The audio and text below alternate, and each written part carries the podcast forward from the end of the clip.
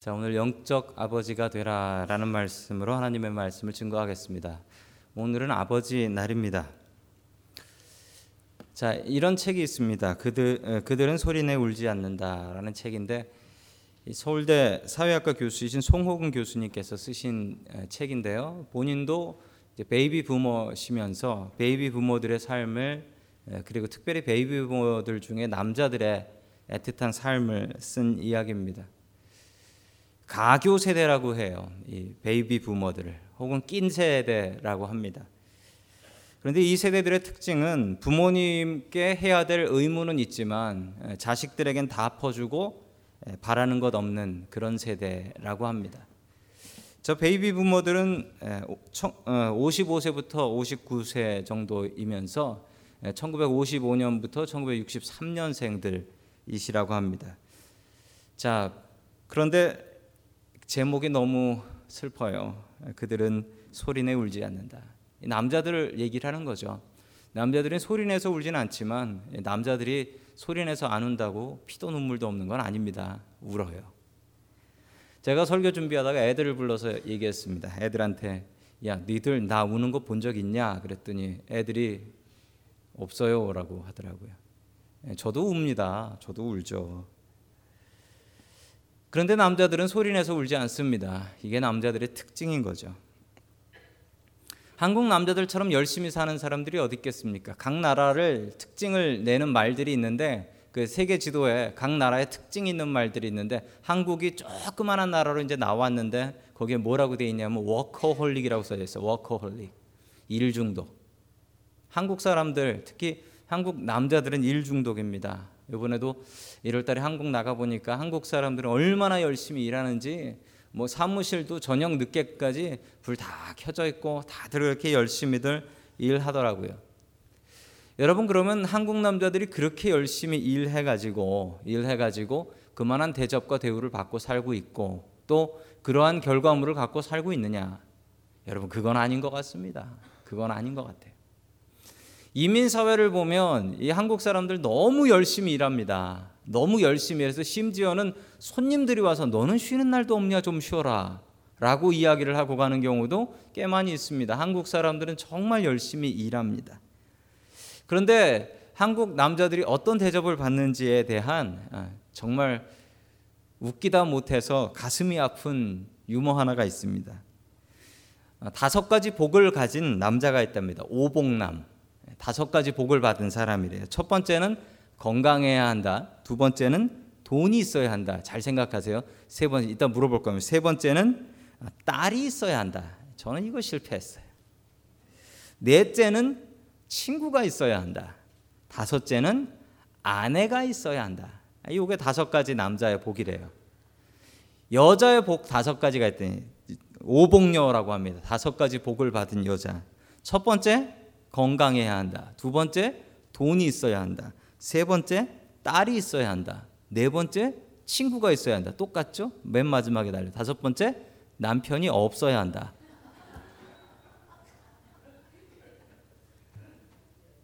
뭔가 문제가 있네요. 제가 이 얘기를 듣고 정말 씁쓸했습니다.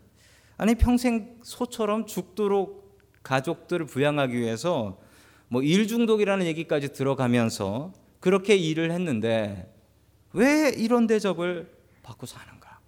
뭔가 문제가 있다라는 거 아시겠죠? 뭐가 문제일까요? 여러분 오늘 오늘 보면 우는 아버지 한 분이 나옵니다. 실패한 아버지, 울 고 있는 아버지 다윗입니다. 다윗의 모습을 좀 살펴봤으면 좋겠습니다. 그의 모습을 보면서 야 뭐가 잘못된 거구나 깨닫고 내가 가정에서 믿음의 아버지로 거듭날 수 있는 기회 될 수 있기를 주님의 이름으로 간절히 축원합니다. 아멘. 이뭐 남편분들에게만 하는 설교 아니고요. 또 그런 아버지가 될 수 있도록 돕는 자녀들과 또한 아내가 되어야 되겠습니다. 첫 번째 하나님께서 우리에게 주시는 말씀은 아버지는 영적 스승이 되어야 한다라는 말씀입니다. 아버지는 영적 스승이 되어야 한다. 남자들이 불평하는 게 있습니다. 젊어서 죽어라고 이래 가지고 가족을 부양하고 그리고서 은퇴를 하죠. 요즘은 뭐 한국 같으면 은퇴가 연령이 아주 낮아요. 뭐 50대들 은퇴하고들 그러세요. 뭐 미국에서는 은퇴도 없이 늦게까지들 일을 하시지만 자, 은퇴하고 나서 집에서 밥 세 끼를 챙겨 먹는 사람을 삼식이라고 한답니다. 여자들이 제일 싫어하는 사람이 삼식이래요. 자, 은퇴 후에 집에서 세 끼를 다 챙겨 먹는 그런 사람을 얘기한다고 하죠. 그래서 삼식이는 집에서 그 집에서 랭킹을 보면 애들보다는 당연히 낮고 삼식이는 애완견 밑에 있다라고 합니다. 남자들은 억울하다고 해요. 근데 뭔가 좀 문제가 있는 것 같습니다. 예, 남자들에게도 좀 문제가 있는 것 같고 가족에도 문제가 있는 것 같고 그 문제가 뭘까요? 오늘 다윗을 통해서 좀 찾아보면 좋겠습니다. 다윗의 아들 압살롬이 아버지를 죽이고 왕이 되겠다고 반란을 일으켰습니다. 이 반란은 너무 싱겁게 끝이 나버립니다. 압살롬이 갑자기 만난 아버지 다윗의 군인들을 피하려고 도망을 가다가 이 상수리 나무 오크트리에 머리 자기 머리가 길었는데 그게 걸려요. 여러분 머리가 길면 얼마나 길다고 그게 얼마나 길었는지 거기에 엉켜가지고 도무지 자기도 풀 수가 없어서 그냥 그 나무에 대롱대롱 매달려 있었답니다. 무슨 만화도 아니고 그랬더니 다윗의 아들 요압이 그 얘기를 듣고 창을 가지고 가서 무방비 상태인 압살롬을 찔러서 죽입니다. 아마도 그럴 것 같아서 다윗은 요압에게 신신당부를 했습니다. 절대 내 아들 죽이지 말라. 절대 죽이지 말고 꼭 살아서 살려서 데리고 와라. 라고 부탁을 했는데 이 도대체 이 요압은 어떤 부하였는지 이 왕의 명령을 듣고도 저항할 수 없는 압살롬을 그냥 찔러서 죽여버립니다. 그 아들이 그렇게 죽었다라는 소식을 들은 아버지의 마음이 어땠을까요? 아마 찢어졌겠죠. 그 모습이 사무엘 하 19장 1절에 나와 있습니다. 같이 봅니다. 시작. 어떤 사람이 요압에게 아뢰되 왕이 압살롬을 위하여 울며 슬퍼하시나이다 하니 아멘. 자, 목을 놓아서 웁니다. 목을 놓아서. 반란이 진압됐으면 그 못된 아들 죽었으면 여러분 이거 기뻐해야 될 일일까요? 그런데 다윗은 이 모든 문제가 자기에게서 왔다라는 것을 알고 있었습니다. 내가 잘못해서 내가 잘못했기 때문에 이런 일이 생겼다라는 것을 그가 너무 잘 알고 있었습니다. 그래서 남을 원망하지 않고요. 이 반란을 진압하고 나면 여러분 반란에 참여했던 사람은 다 죽여야죠. 그런데 다윗은 반란에 참여한 사람 아무도 죽이지 않습니다. 오히려 상을 줘요. 오히려 반란군 사령관을 스카우트해서 자기 사령관으로 삼습니다. 왜 그랬을까요? 다윗은 잘 알고 있었던 것이 이 모든 게 내가 잘못해서 이렇게 된 거다. 이걸 알고 있었어요. 다윗의 장점인 거 자기의 죄를 알고 있었어요. 내가 잘못해서 바세바와 바람이 나는 바람에 그 벌로 이런 모든 일이 생긴 거니까 다른 사람들 죄가 아니고 그게 다 내 죄다. 내 탓이다. 이걸 다윗은 너무 잘 알고 있었기 때문에 다른 사람을 원망하지 않습니다. 내 자식들끼리 내 자식들끼리 강간 사건이 일어나고 서로 죽이고 이 사건이 일어나는 것도 쟤들 잘못이 아니다. 내가 걔들한테 그걸 보여줬다.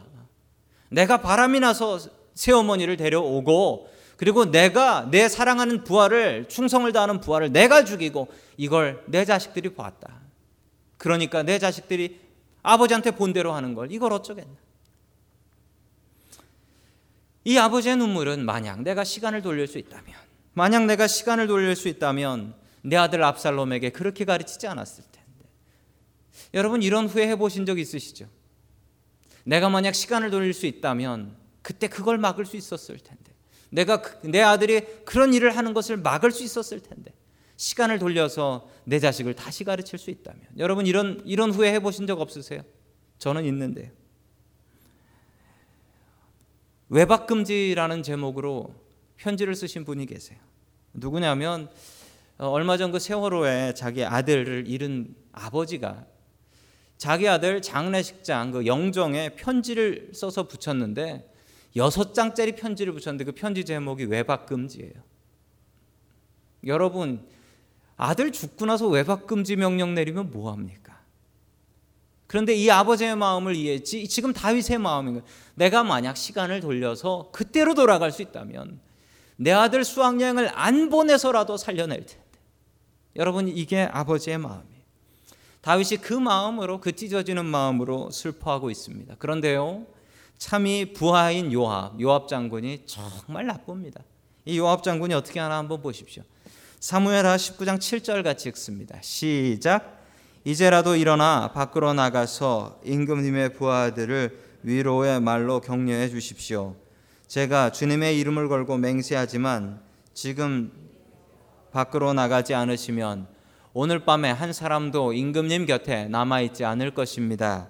그러면 임금님께서 젊은 시절부터 이제까지 당한 그 모든 환란보다도 더 무서운 환란을 당하실 것입니다. 아멘. 지금 다윗을 협박하고 있는 겁니다.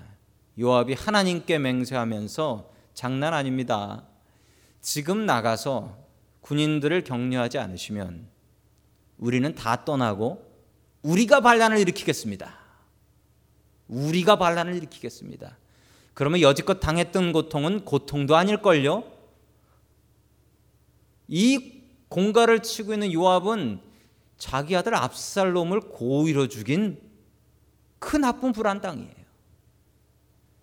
여러분 다윗의 마음이 얼마나 찢어지겠습니까? 다윗의 이 찢어지는 마음, 여러분 이 마음을 추스리고 울 수도 없어요.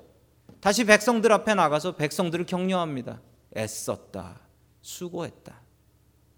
내 자식을 죽인 그 군인들인데. 죽은 자식이 죽은 자식 앞에서 다윗은 울 수도 없었습니다. 여러분 다윗 때문에 죽은 자식이 지금까지 세 명입니다. 세 명. 세 명의 아들이 다윗 때문에 죽었어요. 자기의 죄 때문에. 앞으로 한 명 더 죽습니다. 아도니아라는 아들도 또 하나 죽어요. 여러분 뭐가 문제일까요? 여러분 다윗은 신앙 생활 하는데 모범이 되는 사람이잖아요. 우리가 다윗 닮아야 된다라고 하잖아요. 다윗의 믿음 따라가야 된다라고 하잖아요. 그래서 미국 사람들도 보면 데이빗이 얼마나 많은지 몰라요. 여러분 그런데 왜 다윗의 인생이 이렇습니까? 하나님 제대로 믿고 따랐던 다윗의 인생이 뭐가 잘못돼서 자식한테 이런 대접받고 사냔 말입니까? 여러분 이렇게 대접받는 이유가 뭘까요? 여러분 다윗이 가정에서 실패했기 때문입니다. 가정에서 실패했어요. 여러분 아버지는 아버지는 가족을 부양해야 될 의무가 있습니다. 가족 부양의 의무는 주로 아버지들이 가지고 있죠. 여러분 그래서 가족을 먹여 살리는 게 참 어렵고 그게 가장들한테는 참 무거운 짐입니다. 여러분 그런데 이 짐만 짐이 아니에요. 남편들은 아버지들은 돈 벌어오는 기계가 아닙니다. 여러분 더 중요한 역할을 하나님께서 맡겨 주셨는데 그건 가정에서 믿음의 아버지의 역할이에요. 믿음의 신앙의 스승이 되는 역할입니다. 이걸 하나님께서 맡겨 주셨는데 여러분 이 임무를 포기하시면 안 된다는 거예요. 이 임무를 포기하시면 남자들은 아버지들은 돈 벌어오는 기계가 되는 거고 은퇴하고 나면 삼식이가 되는 거예요. 왜냐하면 더 이상 돈을 벌어올 수 없으니까요. 여러분 그렇지 않으려면 어떻게 해야 될까요? 하나님께서 주신 믿음의 스승, 믿음의 지도자라는 믿음의 가장이라는 이 역할을 잘 감당하셔야 됩니다. 여러분 아버지들은 자식들을 가족들을 축복할 수 있는 권한과 능력이 있습니다. 아버지에게 특별히 더욱더 그렇다고 성경은 이야기하고 있습니다. 여러분 창세기에 보면 야곱과 에서라는 형제가 나오죠. 이 야곱과 에서라는 형제가 싸웠습니다. 목숨 걸고 죽도록 싸웠습니다. 뭐 때문에 싸웠습니까? 돈 때문에 싸웠습니까? 여자 때문에 싸웠습니까? 아니면 유산 때문에 싸웠습니까? 뭐 때문에 싸웠습니까? 여러분 잘 아실 거예요. 우리 창세기 27장 34절 같이 읽습니다. 시작. 아버지의 말을 들은 에서는 소리치며 울면서 아버지에게 애원하였다. 저에게 축복하여 주십시오. 아버지, 저에게도 똑같이 복을 빌어 주십시오. 아멘. 여러분 돈도 명예도 재산도 아니었어요. 이 형 에서가 지금 눈물을 흘리며 애원하는 것은 아버지 나 좀 축복해 주세요. 내 동생한테 축복해 준 것만큼 나도 좀 축복해 주세요. 이러면서 눈물을 흘리고 애원을 하고 있고 끝내 이 형제들은 원수가 됩니다. 서로 죽이겠다고 원수가 돼요. 무엇 때문에? 아버지의 축복 기도 때문에. 아버지 이삭이 그때 든든해서 잘 먹여 살리고 재산이 많았냐고요? 아닙니다. 그때 에서는 자기 몸도 가누질 못할 만큼이었고 가장으로서의 경제적인 능력 없었습니다. 그런데 왜 아들들이 이럽니까? 여러분 이삭에게 축복의 능력이 있었기 때문에 여러분 우리도 다르지 않습니다. 우리도 다르잖아요. 우리 아버지들한테 축복의 능력을 하나님께서 주셨는데 여러분 그 능력을 왜 안 쓰십니까? 저는 이 야곱과 에서가 부러워요. 이 가족이 비록 콩가루 집안이긴 하지만 정말 부러운 것은 이 가족은 아버지의 기도가 귀하다는 것을 알았기 때문입니다. 여러분 가정 예배 드리고 계십니까? 가족에서 예배 드리고 계세요? 같이 큐티하고 말씀 보고 계십니까? 여러분 아버지에게는 가족을 축복할 수 있는 권한과 능력이 있습니다. 그거 잘 사용하셔야 돼요. 아버지의 축복기도 듣고 자란 아이 딴 길로 가지 않습니다. 여러분 그 기도가 그대로 자식한테 들어가요. 여러분 그 능력, 그 임무 잘 수행하셔야 됩니다. 6월 첫째 주에 가족들과 함께하는 금요기 도회를 했습니다. 아이들은 나와서 찬양하고 아이들의 찬양을 어른들도 따라서 같이 하고 애들 찬양 어른이 배우고 어른 찬양 애들이 배우고 어른들도 영어 찬양 부르고 20분 동안 이렇게 찬양하고 아이들을 안고 가족들끼리 모여서 축복기도 했습니다. 얼마나 소중한 시간이었는지 모릅니다. 아이들은 부모님을 위해서 기도하고 부모님은 아이들을 축복하며 기도하는 정말 아름다운 시간이었습니다. 매달 첫째 금요일은 이렇게 가족들과 보내려고 합니다. 여러분들 많은 참여를 부탁드리겠습니다. 남자가 여자들보다 더 빨리 늙는 것 같습니다.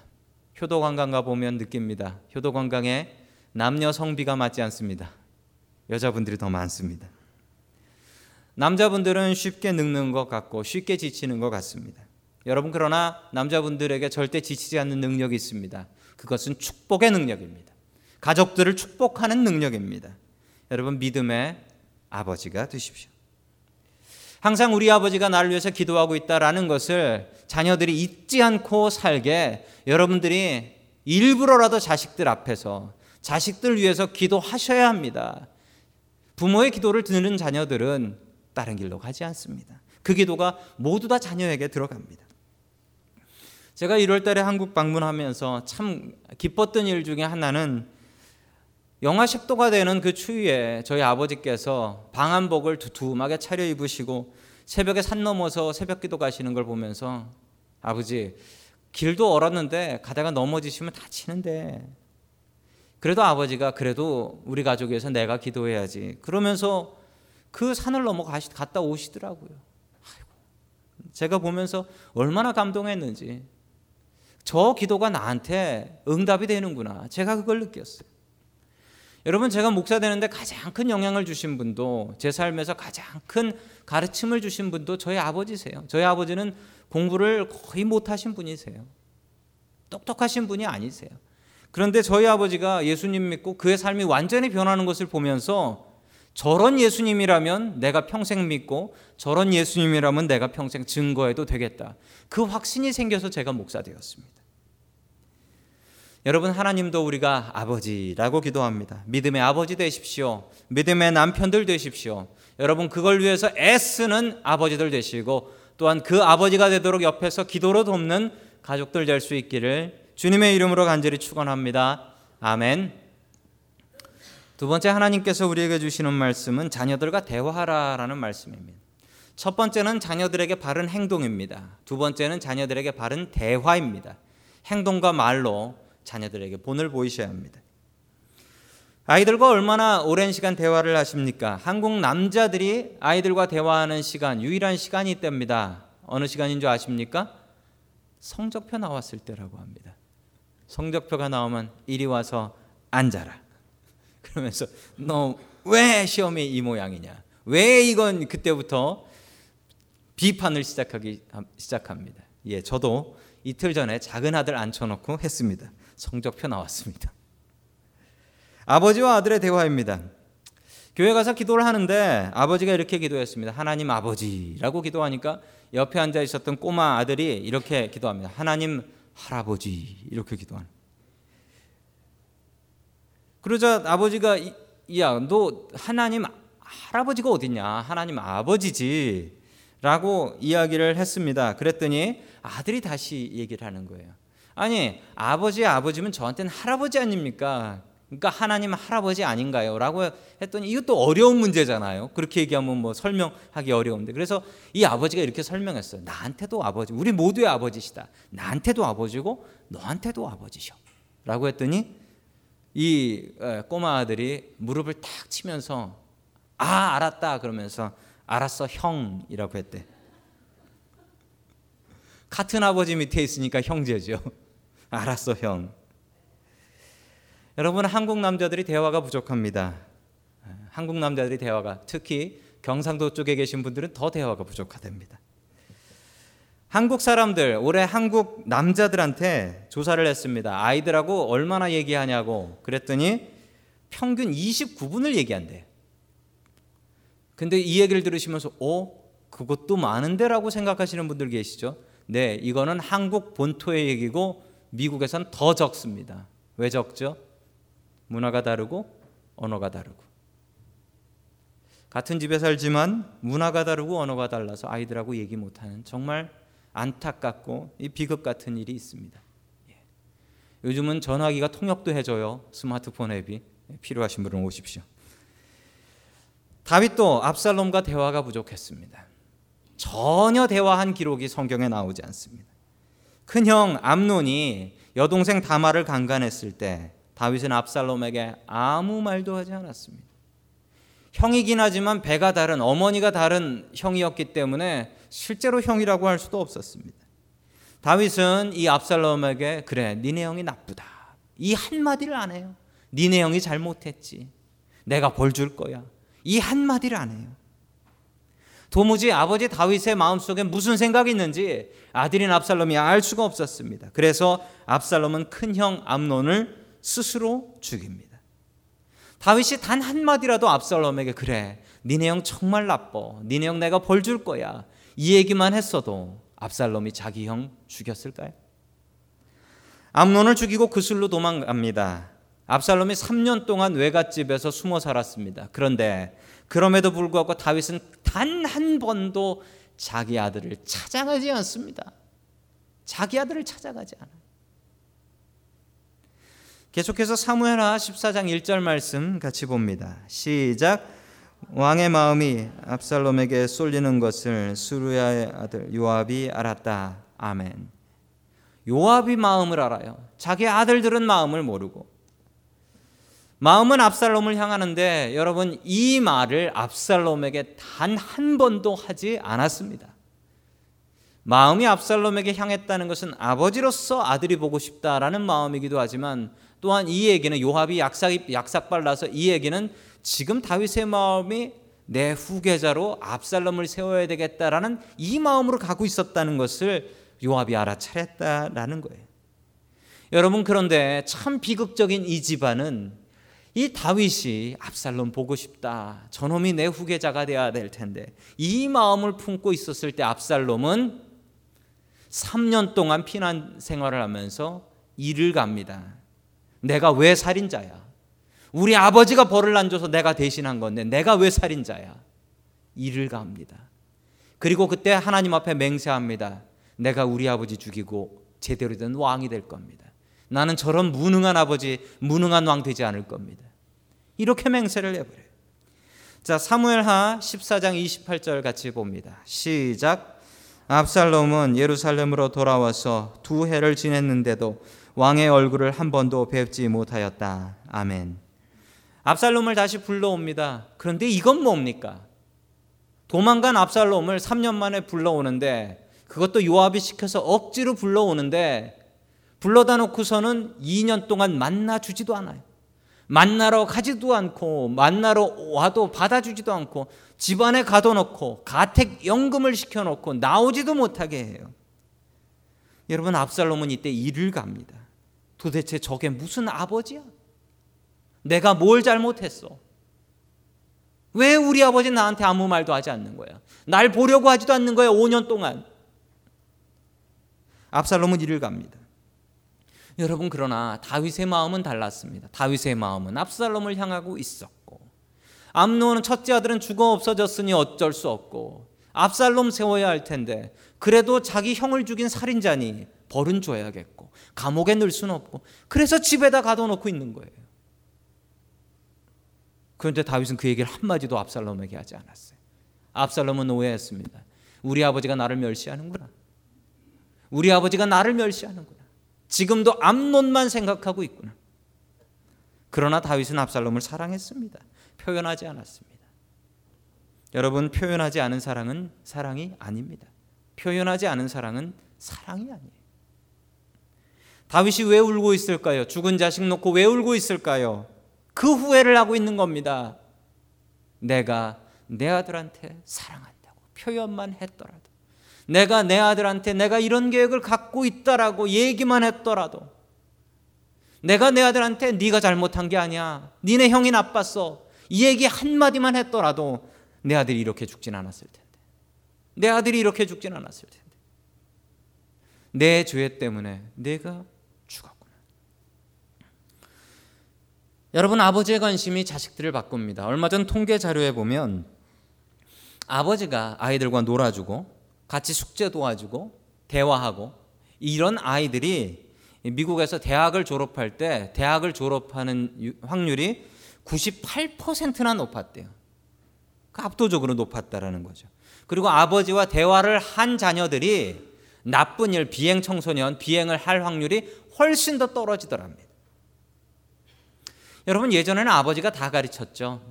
예전에 아주 옛날에는 학교 없었을 때는 아이들 말 누가 가르쳤습니까? 아버지가 가르치고 아이들 공부 누가 가르쳤습니까? 아버지가 가르치고 아이들 일하는 건 누가 가르쳤습니까? 아버지 따라다니면서 아버지에게 배웠습니다. 그러다가 학교 생기니 학교 보내고 아버지가 신경 안 쓰고 교회 생기니 교회 보내고 아버지가 신경 안 쓰고 여러분 믿음 생활에 제일 중요한 건 믿음 믿음의 가정 생활입니다.